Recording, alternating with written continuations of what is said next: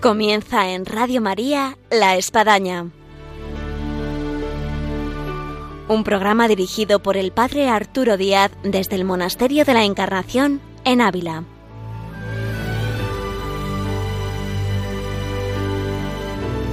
Hola, buenos días. Les habla el Padre Arturo Díaz. Bienvenidos a La Espadaña. Un gusto de estar una vez más con todos ustedes en esta mañana de viernes y tenemos un programa dedicado al Papa San Juan Pablo II, porque hace 40 años que vino aquí, a Ávila, a la Encarnación, y recorrió España durante nueve días.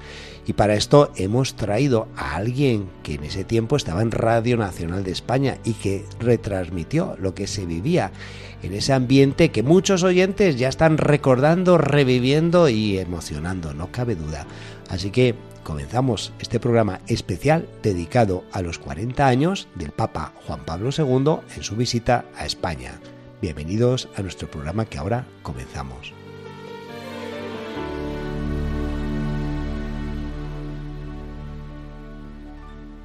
Hola, muy buenos días, Gonzalo.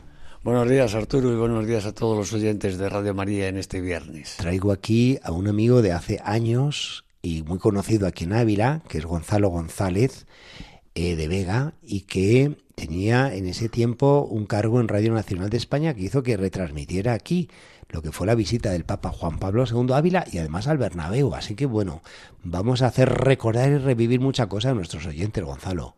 Hombre, eso espero. Yo creo que es una efeméride muy importante estos 40 años que, que estamos celebrando ahora mismo aquí en Ávila pero fue una fecha muy importante o unos días muy importantes la estancia de Juan Pablo II, un día en Ávila y luego lo que yo mm, viví con él o junto a él fue en el Estadio Santiago Bernabéu el 3 de noviembre de 1982. Creo que, que recordarlo es bonito y, y me emociona. Bueno, pues antes de que saquemos los clines, Vamos a hacer una entrada de lo que fue nada más llegar el Papa Juan Pablo II, lo que dijo aquí, en este monasterio de Encarnación, donde junto nada más y nada menos que 3.000 monjas de clausura. Nos podemos imaginar cómo estaba este monasterio. Si ya Santa Teresa se llevaba un poco las manos con 188 monjas en su tiempo, que debía de ser 3.000 monjas en esa jornada de recibir aquí al Papa San Juan Pablo II, que además hay que decirlo, vino a España motivado y llevado del cuarto centenario de la muerte de Santa Teresa. Así que Santa Teresa nos lo trajo, el primer papa que vino a España, que visitó España. Y nada más llegar dijo esto, un 1 de noviembre de 1982. Peregrino tras las huellas de Santa Teresa de Jesús, con gran satisfacción y alegría vengo a Ávila. En esta ciudad se hallan tanto lugares teresianos como el monasterio de San José, el primero de los panomarcicos fundado por ella, este monasterio de la Encarnación, donde Santa Teresa tomó el hábito del Carmen, hizo su profesión religiosa, tuvo su conversión decisiva y vivió su experiencia de consagración total a Cristo. Bien se puede decir, exclamó el Papa, que este es el santuario de la vida contemplativa lugar de grandes experiencias místicas y centro irradiador de fundaciones monásticas. Así que Gonzalo, estamos aquí en este santuario de vida contemplativa y en este centro irradiador de fundaciones monásticas. Y fue una jornada que nos puede contar un poquito cómo fue los preparativos, los días previos, porque pues siempre conlleva, además de un trabajo enorme, me imagino que los medios de comunicación en el ambiente. Hombre, yo creo que fueron unos días eh, muy importantes ya desde que se supo ya eh, el año anterior. Porque incluso vosotros fuisteis a invitar al Papa Castel Gandolfo. Sí, bueno, yo fui... En, en, 1981. En 1981 estuvimos en Castel Gandolfo. Yo fui acompañando a la Corporación Municipal, al presidente de la Diputación, diputados, al gobernador civil, Vicente Ora, en aquella época, el presidente de la Diputación Daniel de Fernando, el alcalde Pedro García Burguillo y toda la corporación, eh, pues fuimos a Roma a invitar a, San Juan Pablo II a que viniera a Ávila al año siguiente con motivo del cuarto centenario de Santa Teresa. Hay que recordar que el Papa hacía unos meses que se había sufrido un atentado, el 13 de mayo. ¿Cómo, le encontrasteis? Bueno, pues estaba muy bien de aspecto, tanto físicamente, muy simpático, muy dicharachero y, hablando un castellano que se le entendía perfectamente, o sea, con, esa R que tiene, bueno, de origen polaco, pero muy bien. Y la audiencia no fue en, el Vaticano, sino que fue en Castel Gandolfo, pues él estaba descansando allí después del atentado. Sí, sí, reponiendo. Y, y alargó la estancia de verano que suelen hacer los papas en Castel Gandolfo, que hacían, porque ahora ya eh, el Papa Francisco no suele ir a Castel Gandolfo, y ahí es donde nos recibió. La audiencia fue muy emotiva. ¿El Papa se le veía así con ganas de venir? Sí, él, tenía muchas ganas de venir y dijo que vendría. Lo que no dijo la fecha, bueno, eso tenían que hacerlo pues en la Secretaría de Estado y, y hablando ya con conversaciones con el gobierno de España. la fecha fue polémica, pero bueno, ahí no vamos a entrar en polémica porque este es un un programa para hablar de lo hermoso y fantástico que fue la visita al Papa Juan Pablo II, pero, pero había elecciones políticas en España y entonces la fecha del 15 de octubre no encajaba porque el Papa podía tener muchísima influencia en los resultados, entonces se tuvo que pasar al resultado luego ya post-elecciones del 1 de noviembre y por eso vino aquí un 1 de noviembre y vino un 15 de octubre. Sí, sí, lo suyo hubiera sido venir el 15 de octubre que era cuando la fecha del centenario.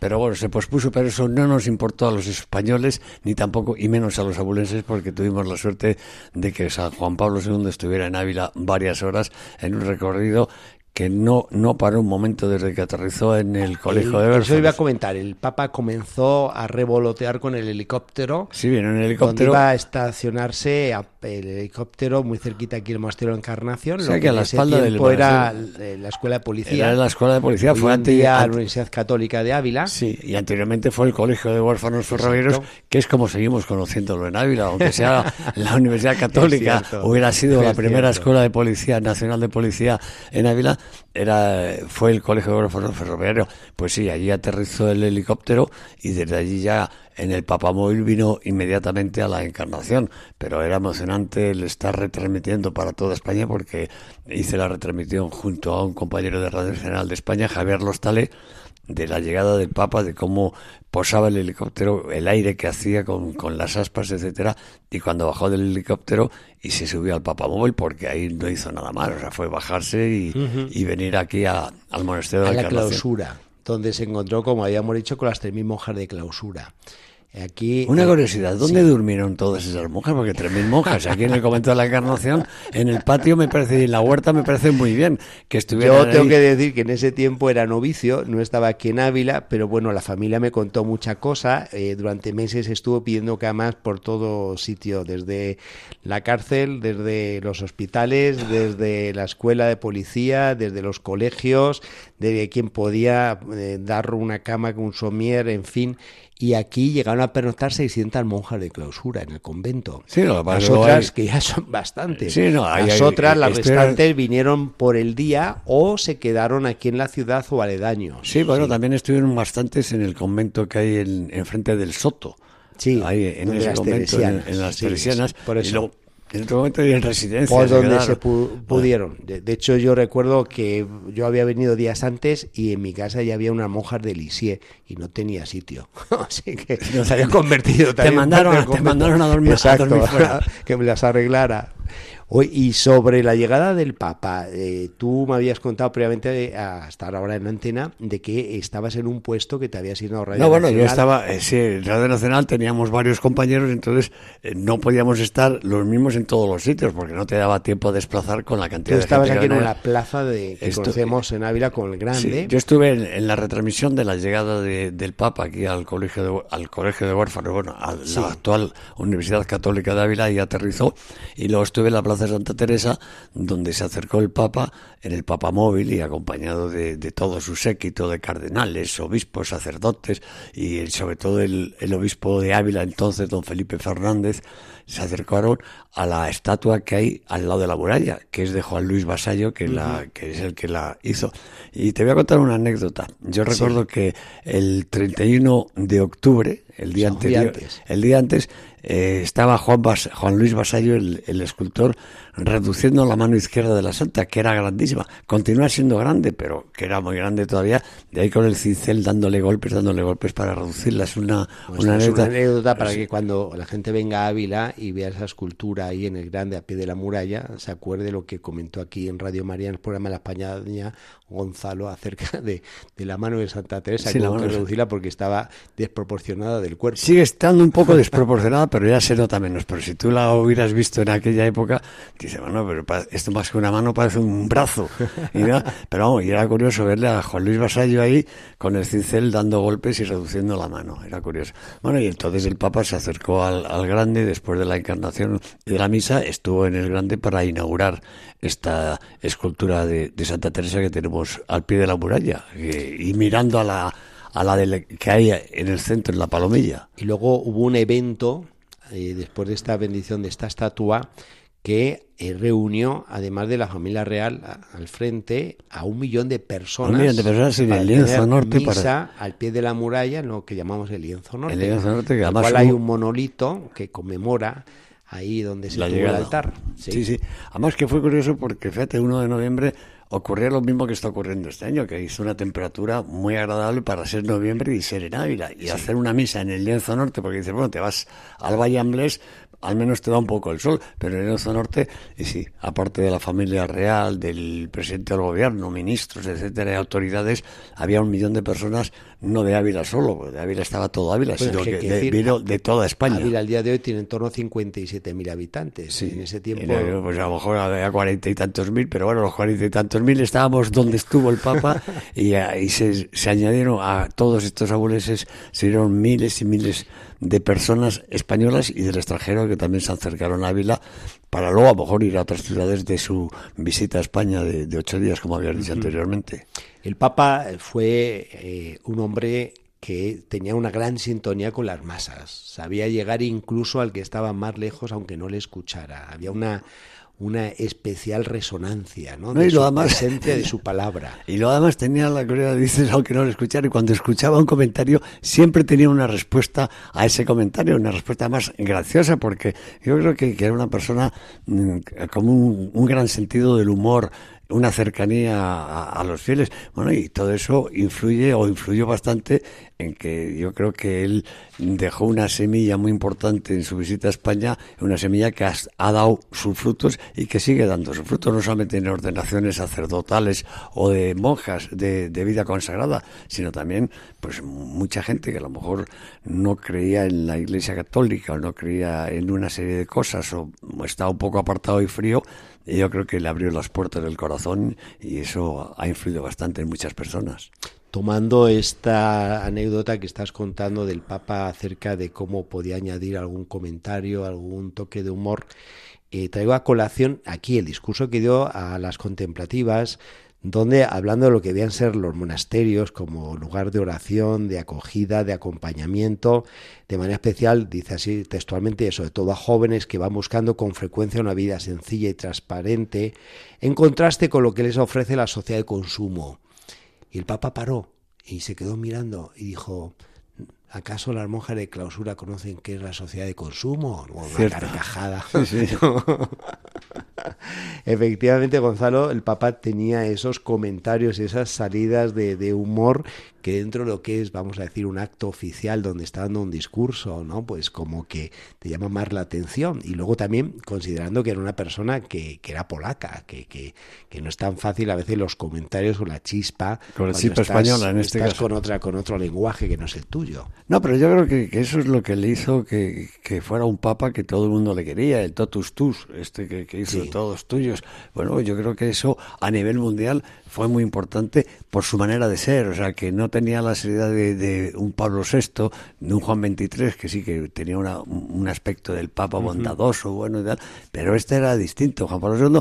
Yo un poco comparo al Papa Francisco también en ese, en ese aspecto de- de- del, del humor que tiene, o sea, que él puede estar dando un, una homilía, un discurso, o, o desde el balcón de, Sí, la. Plaza de San Pedro, y bueno, pues siempre tiene su toque de chispa. Hace poco, no sé si lo viste en una de las audiencias en, en, el Vaticano, cuando estaba recorriendo con el Papa Bóvilago, se le acercaron unos mexicanos y él estaba fastidiado de la rodilla y dijo, Santo Padre, ¿qué tal de la rodilla? Y dice, va bien, pero con dos tequilas iría mucho mejor. y, bueno, vamos, que no, y entonces Juan Pablo II, San Juan Pablo II, también tenía su toque de humor y, entonces cuando mucha gente, bueno, te dice viva el Papa o decían cualquier una frase así hacia él, él les contestaba con, con un humor, pero en, muy buen plan. Entonces yo creo que caló mucho en la gente su, su cercanía, su cariño con todo el mundo, su sencillez, yo creo que eso caló, caló bastante. Oye, Gonzalo, en la amistad que nos une y la confianza, te voy a hacer una pregunta un poquito personal, aunque estamos en micrófono abierto, pero vamos, a estar fácil la respuesta. Eh, para ti, la experiencia que tú tuviste, sea eh, en Avenida aquí, en la retransmisión en Ávila, como cuando fuisteis a pedir que viniese a España, en Castel Gandolfo, el haberle dado la mano al Papa, el haber tenido esa cercanía, el haber podido conversar cara a cara con él, eh, ¿a ti qué te produjo? ¿Qué sensación te dio? Bueno, aparte de emoción, bueno, pues eh, que te parecía increíble que estés con, con, el Papa, o sea, que es el representante de Cristo en la tierra, que estés con él hablando ahí como estamos hablando tú y yo ahora mismo. Y siempre te deja una huella porque las palabras que dice o cómo las dice se te clava en el corazón, quieras o no. O sea, que yo creo que, que es muy emocionante. Y luego, ¿no? Pues, por ejemplo, en, en, la retransmisión, como decías antes, en, en su encuentro en Madrid, en el Estadio Santiago Bernabéu, con cientos de miles, cientos de miles, porque el estadio había más de 100.000 personas. Bueno, antes de hablar del Bernabéu, vamos a escuchar, Gonzalo, un poquito la voz del Papa para ambientar más este nuestro programa y por si ha habido alguien que se ha conectado tardíamente y, no sabe de qué va esto, que escuche que estamos hablando del Papa San Juan Pablo II en su visita hace 40 años aquí a España y en concreto en Ávila, pero ahora después de ir al Papa vamos a hablar del Bernabéu. ¿Te parece? Perfecto.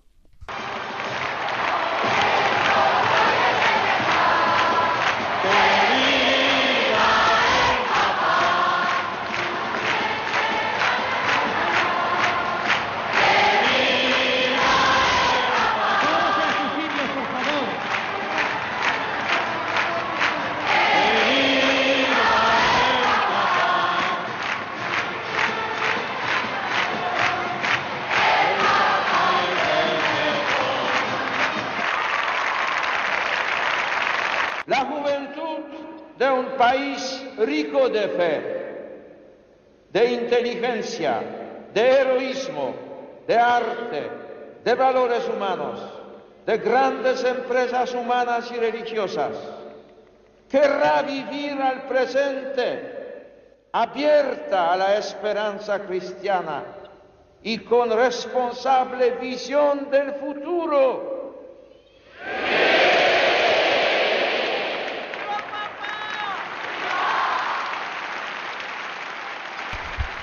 Tras estas palabras de San Juan Pablo II, seguimos aquí en La Espadaña, en Radio María, y estamos con Gonzalo González de Vega, que en el tiempo en que vino el Papa Juan Pablo II trabajaba en Radio Nacional de España y le tocó retransmitir lo que supuso esta visita, que marca en sus 40 años. Y Gonzalo, nos habíamos quedado un apartado que es fascinante y es que tú tuviste la dicha de estar en el Estadio Bernabéu, cuando el Papa congregó un, dos días después de estar aquí en Ávila, un 3 de noviembre de 1982, pues lo que daba el Bernabéu, 100.000 hombres. No, pero no solamente los 100.000 que había, jóvenes que había dentro del Bernabéu. Si tú fueras por el Paseo de la Castellana, con Chaspina, todos los alrededores del Bernabéu, era una aglomeración de, de personas jóvenes y mayores increíble por, por ver al Papa, por escuchar al Papa, por estar cerca de Juan Pablo II. O sea, era impresionante. Y yo sí tuve la suerte de que la dirección de Radio Nacional de España en Madrid, bueno, pues contó conmigo junto a Javier Lostalé, compañero que, que está en Radio Nacional de España, para retransmitir este encuentro de, de Juan Pablo II con los jóvenes. Fue impresionante, ya no solamente el recibimiento, fue impresionante el, las continuas veces que la gente cantaba el totus tus, queremos, eh, eh, queremos a, te queremos Juan Pablo II, etcétera, y luego también las palabras y la invitación que hizo el Papa, no como decías tú antes que había hablado de la sociedad de consumo y, con las monjas de la Encarnación y ellas mm, les preguntó que, que, no sabían lo que era la sociedad de consumo, pero a esta gente joven les, les animó y les invitó a que siguieran los pasos de Cristo. Eh, sí, sí, sí. y entonces, bueno, que yo creo que fue una semilla, como te decía antes, que mm, dio su fruto, dio, dio granos. Hay gente que nos está escuchando y a lo mejor hoy resulta que es sacerdote, es misionera, es religiosa, es un padre de familia maravilloso. es un laico cualquiera, pero, pero que ahora cree. Ha sido un católico que ha dado la cara por la fe. Eh, ¿Tú no crees que el Papa en ese discurso, en ese encuentro con los jóvenes, sacó un poco a los jóvenes de, esas sacristías de, sus vidas y les hizo ponerse en la calle? No, claro que lo hizo, o sea, lo hizo, ya lo había hecho, bueno, ya había un ambiente en, la juventud española, o sea, porque sabía de la visita del Papa, sabía que iba a tener ese encuentro con los jóvenes, pues yo creo que muchos jóvenes ya se prepararon un poco para ese encuentro con, con Juan Pablo II en el Bernabéu, pero que también ese encuentro a muchos les hizo, les, les tocó en lo más profundo del corazón y cambiaron, muchos cambiaron la vida de, de, ocio, la vida eh, que tenían de juerga, de, sin, mm. sentido, o sin un sentido, pues con una vida también con ocio y con diversión, porque hay que divertirse y hay que, pero con más responsabilidad, con más eh, preocuparse por el que está en torno a ti y por más preocuparse por los mayores, etcétera y también un poco pues acercarse más a, Dios y, yo creo que, que dio sus frutos y, es importante. Eh, si nos quitamos 40 años, tú Gonzalo debía ser digamos, joven para estar en el Bernabéu. Tenía 32 años. Por eso, está bien. Trabaja en Radio Nacional y está retransmitiendo el Bernabéu con 32 años, vamos, entraba dentro casi de lo que es una JMJ. sí, sí, casi, casi. que el límite son 35, así que bueno, entrabas, entrabas. Eh, ¿Para ti qué supuso un trabajo así que se lo podía haber dado quizás a otro que tuviese más pues, experiencia ante los micrófonos? Un, verdadero orgullo y un verdadero honor que hubiera contado Radio Nacional conmigo para estar en ese evento tan importante. O sea, que es que yo creo que que cualquier periodista queremos estar eh, en el sitio donde se produce la noticia bárbara. Entonces yo, bueno, pues tuve esa suerte contaron conmigo en Radio Nacional de España y allí estuve en Madrid. Dado que es el Bernabéu, da la sensación un poco como en estos partidos Real Madrid-Barça, donde estás en el banquillo, eres un chaval de 19 años y dices, ponte a calentar que vas a salir. Sí, sí, pero era emocionante el, el, este, el retransmitirlo y luego, bueno, pues el preguntar a la gente joven y todo el mundo está emocionado y las lágrimas a flor de piel en, eh, un porcentaje muy elevado de gente. Sea, es, un recuerdo que no se me olvida, no lo olvidaré jamás. Un auditorio de 100.000 espectadores, en este caso jóvenes, eh, no es fácil. El tumulto, el ruido, eh, a veces tal vez el descontrol, ¿no? ¿Y tú, tú sentías ahí una vibración entre eh, el público que estaba y, el que estaba hablando? Hombre, lo había totalmente. O sea, tú, la gente, o sea, al principio dando voces, gritos, viva el Papa, totus, tus, etcétera, etcétera, y con cánticos. Pero cada vez que pronunciaba una, una frase el Papa o una, serie de, de un, párrafo, vamos, la gente le escuchaba que no se oía ni una mosca, solamente se le escuchaba a Juan Pablo II. Pero luego, no sé cuántas veces le interrumpieron el discurso porque la gente estaba encantada de lo que estaba escuchando al Papa en, ese estadio. Y no solamente, como te digo, la gente que estaba dentro del estadio, sino todos los que había alrededor del, del, Bernabéu. Y me imagino que la gente, los miles de personas, o millones, porque en aquella época solamente había una televisión, que lo vieron en directo en televisión. Vamos, eh, eh, están anotándonos aquí que se está poniendo la piel de gallina, alguno está sacando clines. Recordando. Ahora, ahora se habla mucho de, del minuto de oro. Eh, ¿Para ti cuál fue el minuto de oro en el Bernabéu? ¿El canto del Papa? A mí el minuto de oro fue escuchar al Papa cantar El pescador de hombres. Eso era emocionante. Además, cantándolo en castellano. Eh, fue impresionante. Con esas 100.000 almas cantando el, el pescador de hombres y el Papa también con ellos eso, vamos, se te ponía la piel de gallina y se te saltaban las lágrimas y todo, y eso que tenía 32 años, pero bueno, pero uno, uno también tiene su corazoncito y su, y su parte débil. Sí, sí. Uy, a veces con 32 años puede ser que el corazoncito esté más, más, eh, más emotivo que cuando ya uno va cumpliendo años, que sí, sí, más duro. Lo que luego ya quizás te emocionas por, por más, por ahora con cuanto más mayor te haces, te emocionas con otra serie de cosas y te emocionas quizá más, más frecuentemente. Eh, el Papa abrió brecha en este estadio Bernabéu a las JMJ que luego se fueron dando en el tiempo. No, y continúan dándose, vamos. Y eh, yo he sentido en las que he participado que es que no ha faltado la presencia masiva de españoles jóvenes en las JMJ pudo tener su raíz aquí en el Santiago Bernabéu, donde todavía las JMJ no se sabía muy bien qué eran. No, no, no se sabía. Vamos, yo creo que el año pasado fue en Brasil. La última la última, La última eh, ha sido en Panamá y la anterior fue en Polonia, pero luego vino coronavirus y lo de Panamá quedó muy, muy, muy, muy, Ahora viene la fuerte que es Lisboa. El Lisboa va a ser el año que viene, va a ser sí, Lisboa. Y la primera en sí fue la de 84, eh, que yo era seminarista en Roma, eh, o sea que esto fue un precedente, lo del Bernabéu, no sé hasta dónde jugó el Papa, se encendió más todavía la luz de lo que iba a ser luego la JMJ, pero yo siento como que aquí abrió la puerta el, el, acto del Bernabéu con la juventud, con el Papa, en el que, en el que luego no, no, no, ha faltado una masiva participación y entusiasta de jóvenes españoles, por más lejos que haya sido la JMJ. Eh, la, la, JMJ, luego lo encontré de jóvenes que ha habido europeo también, ha dejado huella. Y tú lo notas, tú eh, estás, mm, dices misa en la Encarnación, dices misa en Sonsoles, yo he ido a misa aquí y vas fuera y ves, cada vez ves más jóvenes que, que, se acercan a la iglesia, no solamente a la misa, está la pastoral juvenil, o sea, que el joven está, se está interesando. Luego dicen que la juventud es un desastre, etcétera. No, no, hay parte de la juventud que puede ser un desastre, como también de los mayores, pero yo creo que, que la juventud está respondiendo bastante bien. Estamos conmemorando y reviviendo con Gonzalo los 40 años de la visita al Papa Juan Pablo II aquí a España. A la luz de estos 40 años, Gonzalo, y dentro de tu trayectoria como periodista, como transmisor de noticias, eh, ¿qué sientes que, ha dejado esta visita de los 40 años eh, la de, Papa Juan Pablo II aquí a España? Yo creo que dejó ha dejado una España quizá más unida, más, eh, más cariñosa, más preocupada por los demás, aunque bueno, luego las circunstancias que han ido pasando en estos 40 años de todo tipo parece que haya disminuido, pero no, la gente yo creo que, que es mejor. Muy bien, pues Gonzalo, sé que se puede hablar mucho más de lo que supuso esta visita de San Juan Pablo II que este programa nuestro de Radio María hoy en la Espadaña sirva para revivir y, poner en actualización todo lo que fue y las generaciones que lo vivieron, que lo transmitan a sus hijos, a sus nietos y que esas avenidas, esas plazas, esas imágenes de Juan Pablo II, vamos a decir, que cobren vida en estos días que estamos reviviendo este tiempo de los 40 años.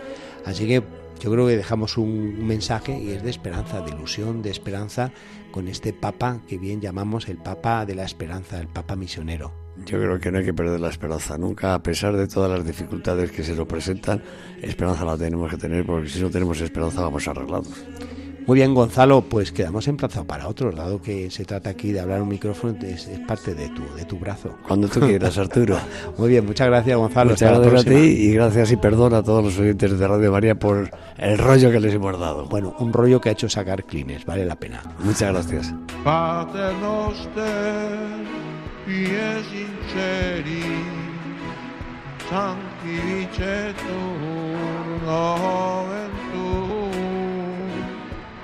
Adveniat regnum tuum, fiat voluntas tua, sicur in cielo ed in terra.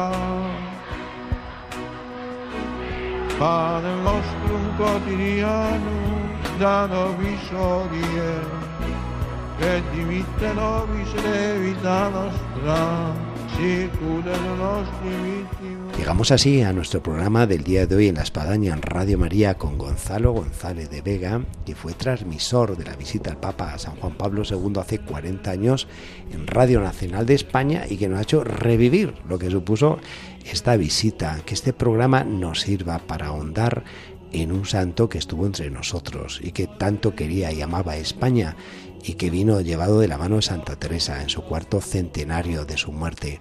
Ha sido un gusto de poderles transmitir algo de lo mucho que aquí se vivió en este monasterio de la Encarnación con esta visita que tanto nos ha marcado. Desde la espadaña, un saludo y hasta el próximo viernes, Dios mediante.